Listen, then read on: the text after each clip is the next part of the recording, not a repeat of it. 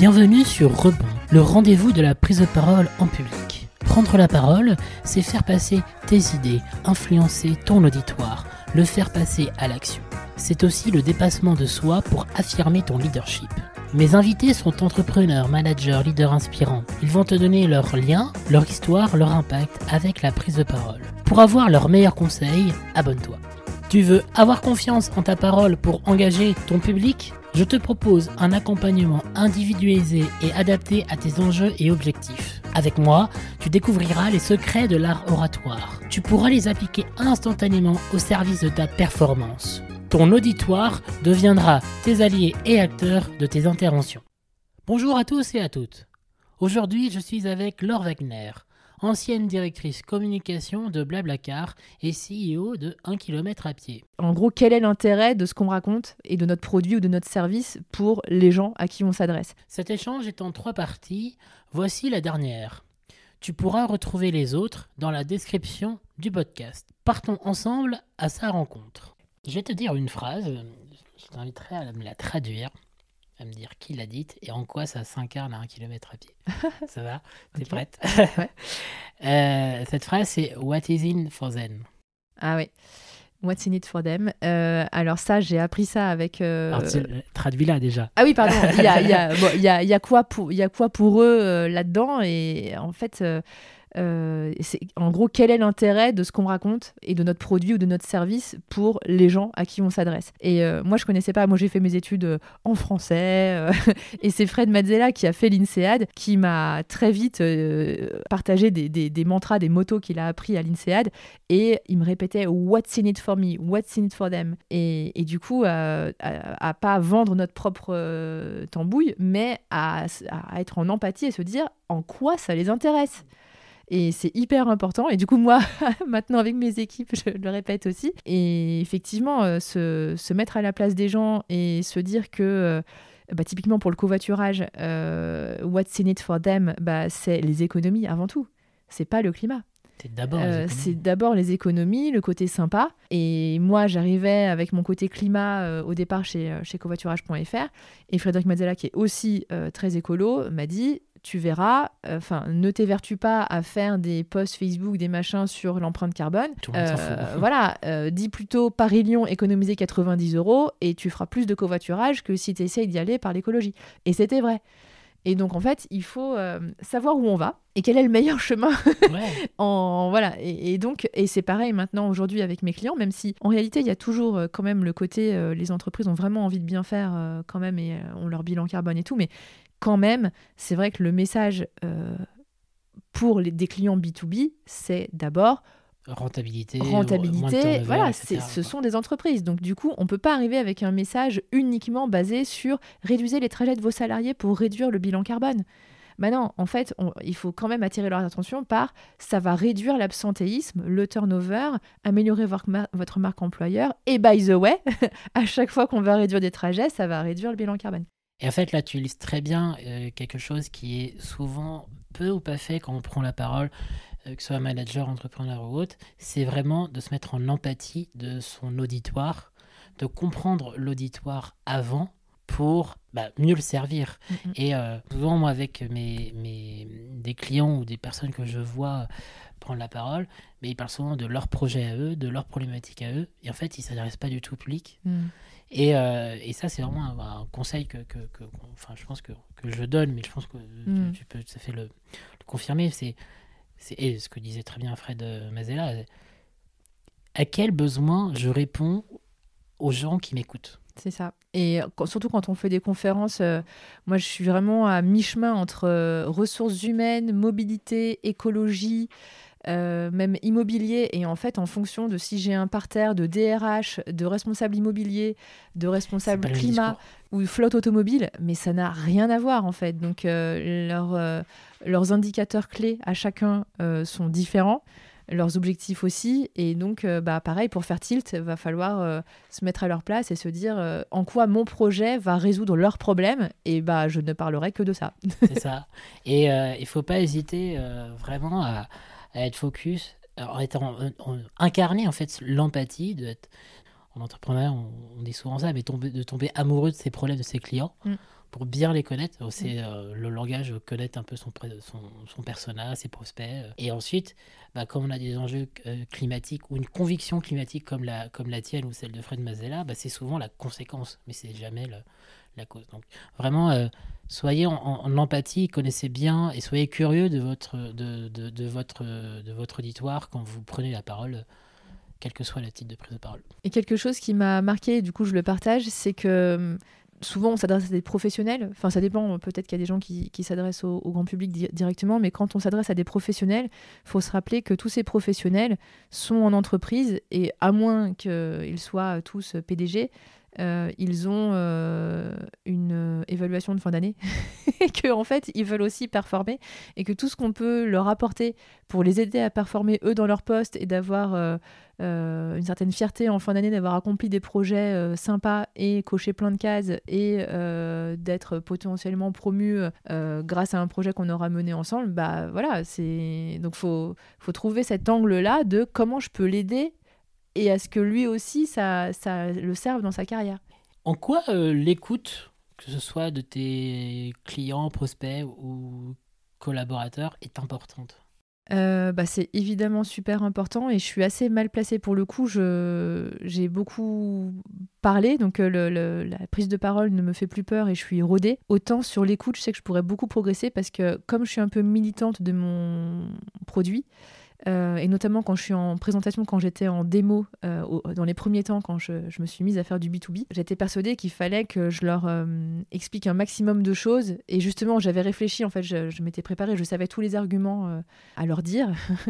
j'avais bien préparé mon, mon, truc, mais j'étais trop dans une communication, bah, je, je me l'étais jamais dite, mais comme si j'étais en conférence, justement et que les gens étaient là pour m'écouter.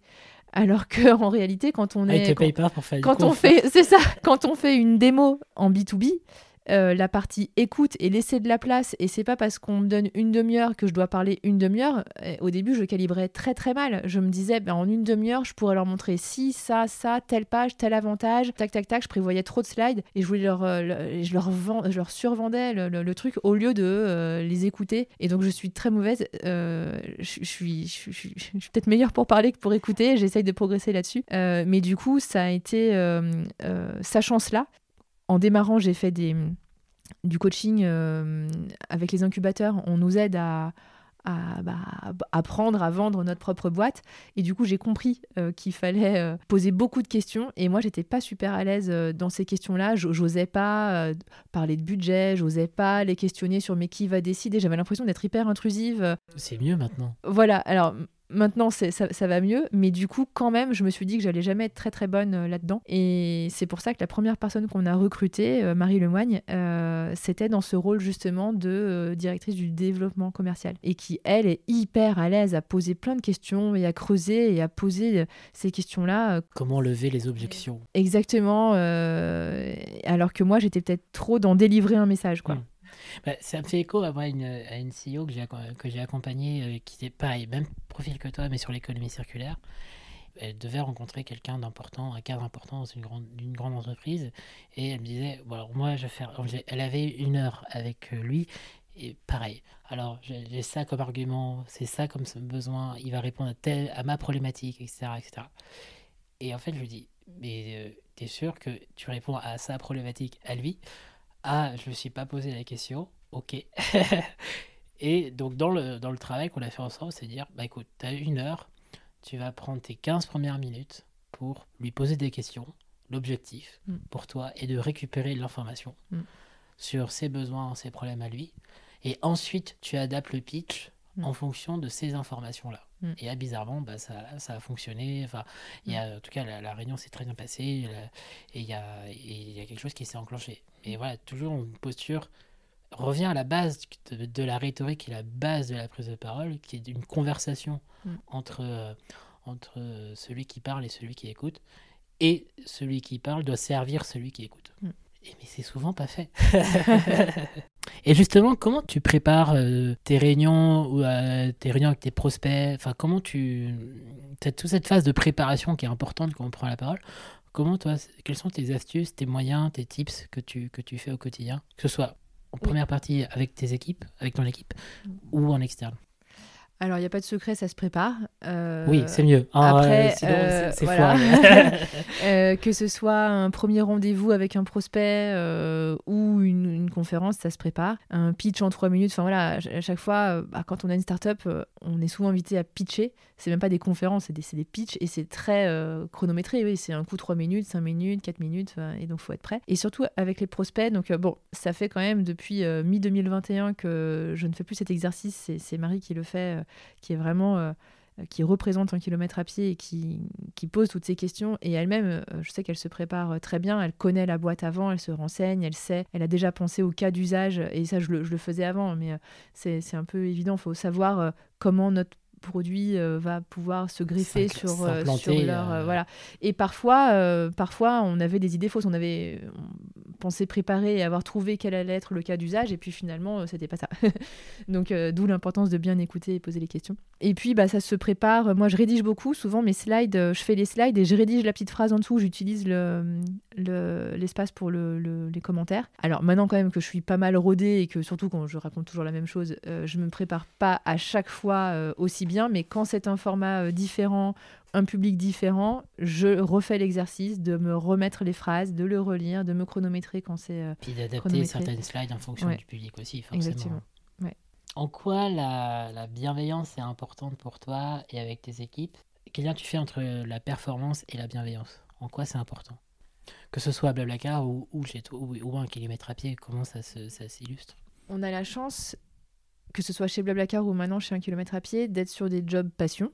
Je pense à tous les gens qui nous rejoignent, euh, nous le disent, euh, c'est un coup de cœur pour le projet, pour son impact, euh, triple impact. Les, les gens qui font le choix de venir dans une boîte comme nous, une petite boîte qui est pleine d'espoir, mais qui reste une petite boîte. hein. On n'a pas les mêmes avantages euh, euh, de 13e mois, euh, carte, cadeau, machin, dans tous les sens qu'ils pourraient avoir dans des, dans, des grosses structures. On est en, en full remote, donc euh, 100% télétravail. Donc ça, c'est aussi un gros avantage. Mais on sait que ce côté passion, il faut qu'il soit présent. Enfin, si ça, ça s'en va, ce serait très triste. Donc euh, il faut que les gens soient contents de, leur quotidien aussi. Et donc c'est pour ça que c'est hyper important euh, le côté euh, bienveillance. Après, nous, on se le dit pas tous les matins, on va être bienveillant aujourd'hui. Enfin, voilà, c'est un peu, voilà, c'est un peu une idée, la manière dont on se parle, dont on se. Si on bah, dit dans, fixe des- dans une entreprise qu'on est bienveillant et que, et que deux jours après, il y a un gros, gros jugement, tu dis, bon, entre le dire et le faire, il y a toujours une différence. En fait, ça s'incarne d'abord. Ouais, ouais,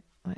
Donc euh, oui, ça me paraît euh, très lié. Je vois pas comment les équipes pourraient être euh, performantes, se donner pour l'entreprise, la représenter et être, être moteur si humainement ils se retrouvent pas.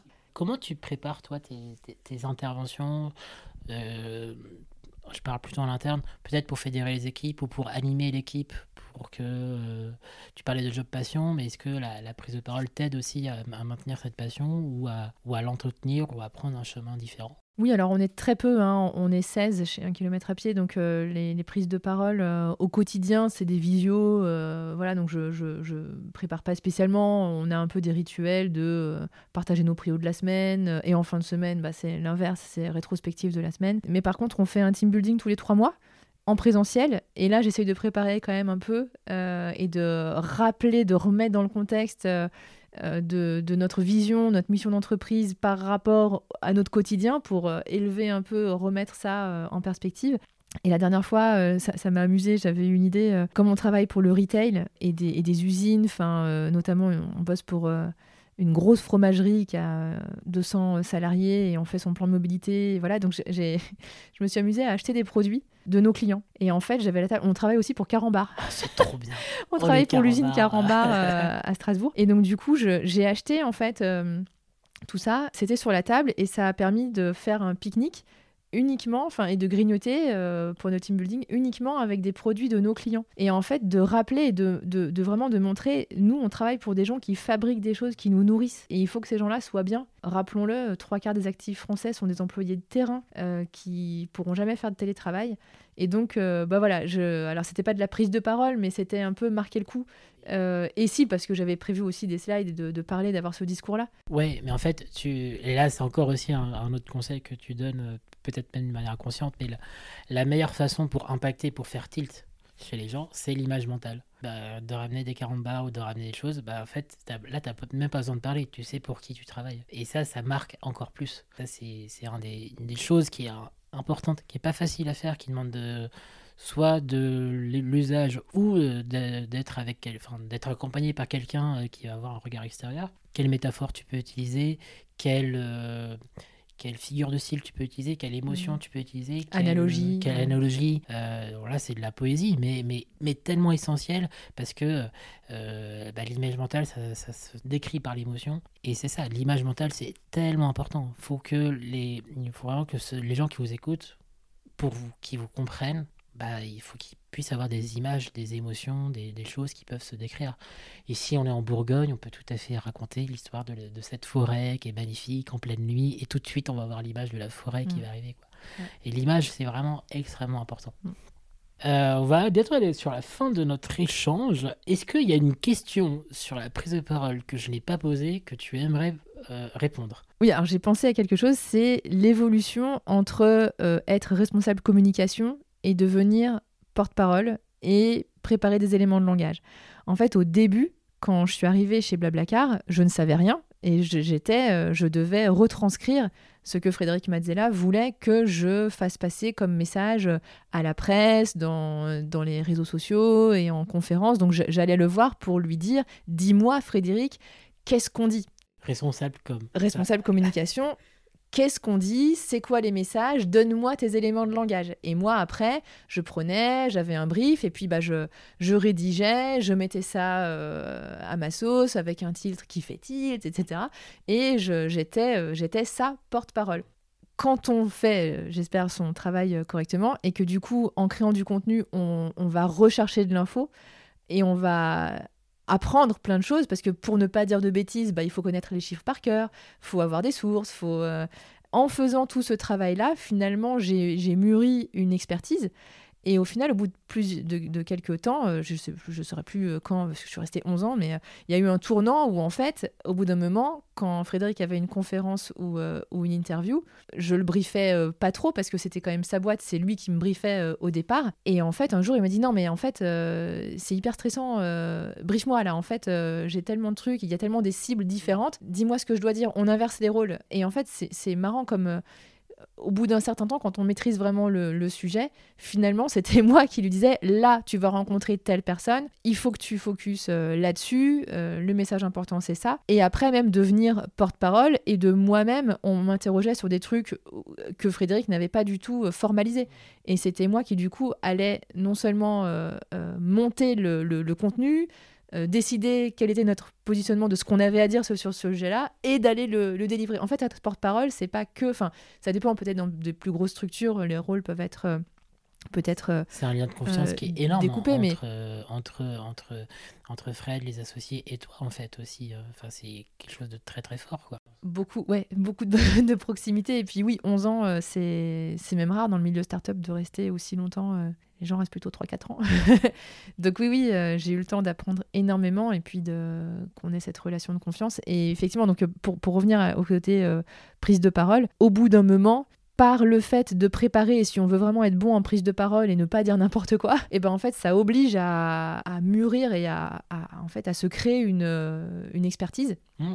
Pour qu'on ne soit pas juste un perroquet qui répète ce que euh, le patron enfin euh, a envie de dire, mais euh, de trouver des angles et de, ouais, de créer des messages. C'est ce que moi j'appelle dans ma pratique de, prise de parole et que je transmets à mes clients, c'est de se créer une sorte de banque bah, ça, ça, nécessite de chercher beaucoup d'informations, comme tu l'as très bien dit.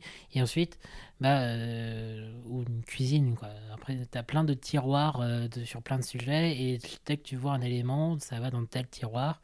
Mm. Et puis, euh, le jour où tu t'aperçois que tu rencontres une personne qui correspond à peu près à, la au, à ce tiroir, au nom du tiroir, bah, tu n'as mm. plus qu'à piocher. Mm et ensuite à, construire. Et tu n'as plus cette démarche de chercher sans cesse, mais mm.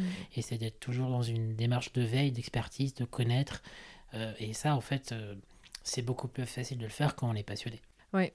Et quand ensuite on a les moyens, c'est de. Si on dit, j'aurais eu bien envie, et ça je, me rappelle parce que du coup je l'ai fait, de parler du rôle entre covoiturage et sécurité routière, je me disais, je vais bien trouver quelque chose. Le fait d'être plusieurs en voiture, ça doit mm. bien c'est sûr, ça doit avoir un impact, les gens doivent conduire mieux, doivent faire plus attention, etc. Et je trouve rien, il n'existe rien. Bah, du coup, partenariat Maïf, et on a fait l'étude ensemble pour arriver à prouver que, bah, effectivement, il y a un lien et, quand on covoiture, on est plus attentif, on se sent responsable, etc. Et du coup, bah, j'essaie de faire la même chose là avec, euh, avec un kilomètre à pied. C'est que d'être non seulement euh, euh, acteur de, de ce qu'on fait et délivrer un service performant, mais aussi d'en être l'observatoire. Et de, quelque part, c'est presque de la recherche en sciences humaines sur les mobilités internes géographiques. Pourquoi est-ce que les salariés n'osent pas demander? Pourquoi est-ce que euh, l'intranet est un outil cassé? Pourquoi est-ce que y a, les gens ne s'en saisissent pas? Pourquoi est-ce qu'il faut être proactif euh, et, proposer aux salariés parce qu'ils n'osent pas te demander? Et tout ça, euh, bah, j'essaye et je vais essayer, tenez-vous prêts, à communiquer sur tout ce qu'on a, a appris et pour pas être juste un logiciel, mais de faire avancer aussi la pratique, la pratique RH tout simplement. Trois dernières questions. Est-ce qu'il y a une personne que, que tu aimerais écouter et prendre ta place à ce micro sur le sujet, et ce serait qui? Eh ben, je dirais du coup euh, le jeune là qui a monté euh, Banlieue Climat. Il est dingue. Parce que Banlieue Climat, et j'avoue, j'ai eu un gros préjugé. Alors, s'il nous entend un jour, je viens de banlieue, collège en ZEP, voilà. Tu et donc, résumer ce que c'est? Banlieue Climat, en gros, c'est. alors, je pense que c'est une asso hein, à ce stade. Une asso, une asso qui va expliquer les problèmes climatiques, un peu comme le fait la fresque du climat, mais avec un langage euh, beaucoup plus orienté banlieue et que ça s'insère dans les problématiques de fin du monde, fin du mois et montrer que c'est pas que pour les bobos écolos urbains euh, le, climat, mais que bah, les gens en banlieue et de manière générale les personnes vulnérables seront les premières touchées, les premières victimes du réchauffement climatique. Il y a des grosses injustices sur l'accès à la fraîcheur, euh, l'accès à, bref, à plein de choses. Et donc, donc il fait ce plaidoyer-là. Et, avant de regarder l'interview, je vois son, son, prénom et son nom, je me dis, ok, issu de l'immigration. Euh, D'ailleurs, j'ai pas retenu son nom, désolé si tu m'entends. Et, euh, et, je me dis, j'espère, euh, j'espère qu'il va, qu'il va s'en sortir. Et je me dis, euh, au moment où je clique, je me dis, j'espère, j'espère que voilà, il, il va s'en sortir à faire une interview. Je crois que c'est sur Blast avec Paloma Maurice. Et je me dis, j'espère qu'il va s'en sortir, le gars de banlieue et tout. Et en fait, bon, juste, il est génial. il est hyper éduqué. En réalité, il s'est, il s'est élevé. Enfin, il est à la, à la London School of, of, Economics, le gars. et, et il parle hyper bien. Et je pense que la réussite de cet assaut tient à sa qualité euh, euh, de, de, vulgarisateur et euh, d'orateur. et de compréhension de, de, plein de monde. Et Exactement. il est hyper pédagogue et en fait il rend sérieux un sujet qui aurait pu faire euh, doucement sourire hop euh, banlieue climat très bien euh, allez-y allez parler du climat en banlieue enfin et alors que là ça en fait un vrai sujet de société et puis c'est ultra bétonné d'un point de vue scientifique d'un point de vue enfin mmh. c'est très intéressant. Donc ouais non il est très très bon et si ouais il serait bien ce micro. Quels sont les trois conseils que tu donnerais à des entrepreneurs que tu n'as pas donné encore au stade où tu en es dans ton entreprise oui. Euh, bah de s'entraîner, que la prise de parole, c'est pas forcément inné. On peut être à l'aise à l'oral, mais c'est pas parce qu'on est à l'aise à l'oral qu'on va être bon euh, à répondre spontanément à toutes les questions. Et donc s'entraîner, anticiper. Et je raconte une anecdote. Moi, le pitch du fameux Startup Weekend qui m'a lancé, euh, je l'ai fait à 10 personnes différentes euh, chez Blablacar. J'avais sollicité les gens, euh, on peut bouffer ensemble, on peut se mettre dans une petite salle, je te fais mon pitch. Et ce pitch en une minute, je l'ai amélioré. Les gens vont te dire ça c'est bien, ça c'est amélioré, ça je comprends pas. et ça j'ai pas compris. exactement. Ça je comprends pas. Là, c'est un vrai feedback ultra, ultra important. C'est ça. Se frotter, se frotter aux, gens, c'est pas parce que nous, on, on, connaît bien notre produit qu'on est les meilleurs pour en parler. Et, euh, on peut avoir la tête dans le guidon et euh, c'est la fameuse image entre ce que euh, je veux dire, ah ce que tu entends, voilà. et ben, en fait, c'est pas la même chose. On n'a pas tous les mêmes référentiels et donc c'est important de, de, de, tester son message. Et où est-ce qu'on peut te retrouver S'il y a des gens qui veulent te contacter ou découvrir ce que ce que c'est qu'un kilomètre à pied. Oui, eh bien, ajoutez-moi volontiers sur LinkedIn. C'est le seul réseau social sur lequel je sois active. ouais, LinkedIn. Avec plaisir. Eh bien, merci beaucoup, Laure. Merci. Un grand merci pour ton écoute. Si cet épisode t'a plu, tu peux le partager et mettre 5 étoiles plus un commentaire sur Apple Podcasts ou Spotify. À bientôt pour une nouvelle rencontre.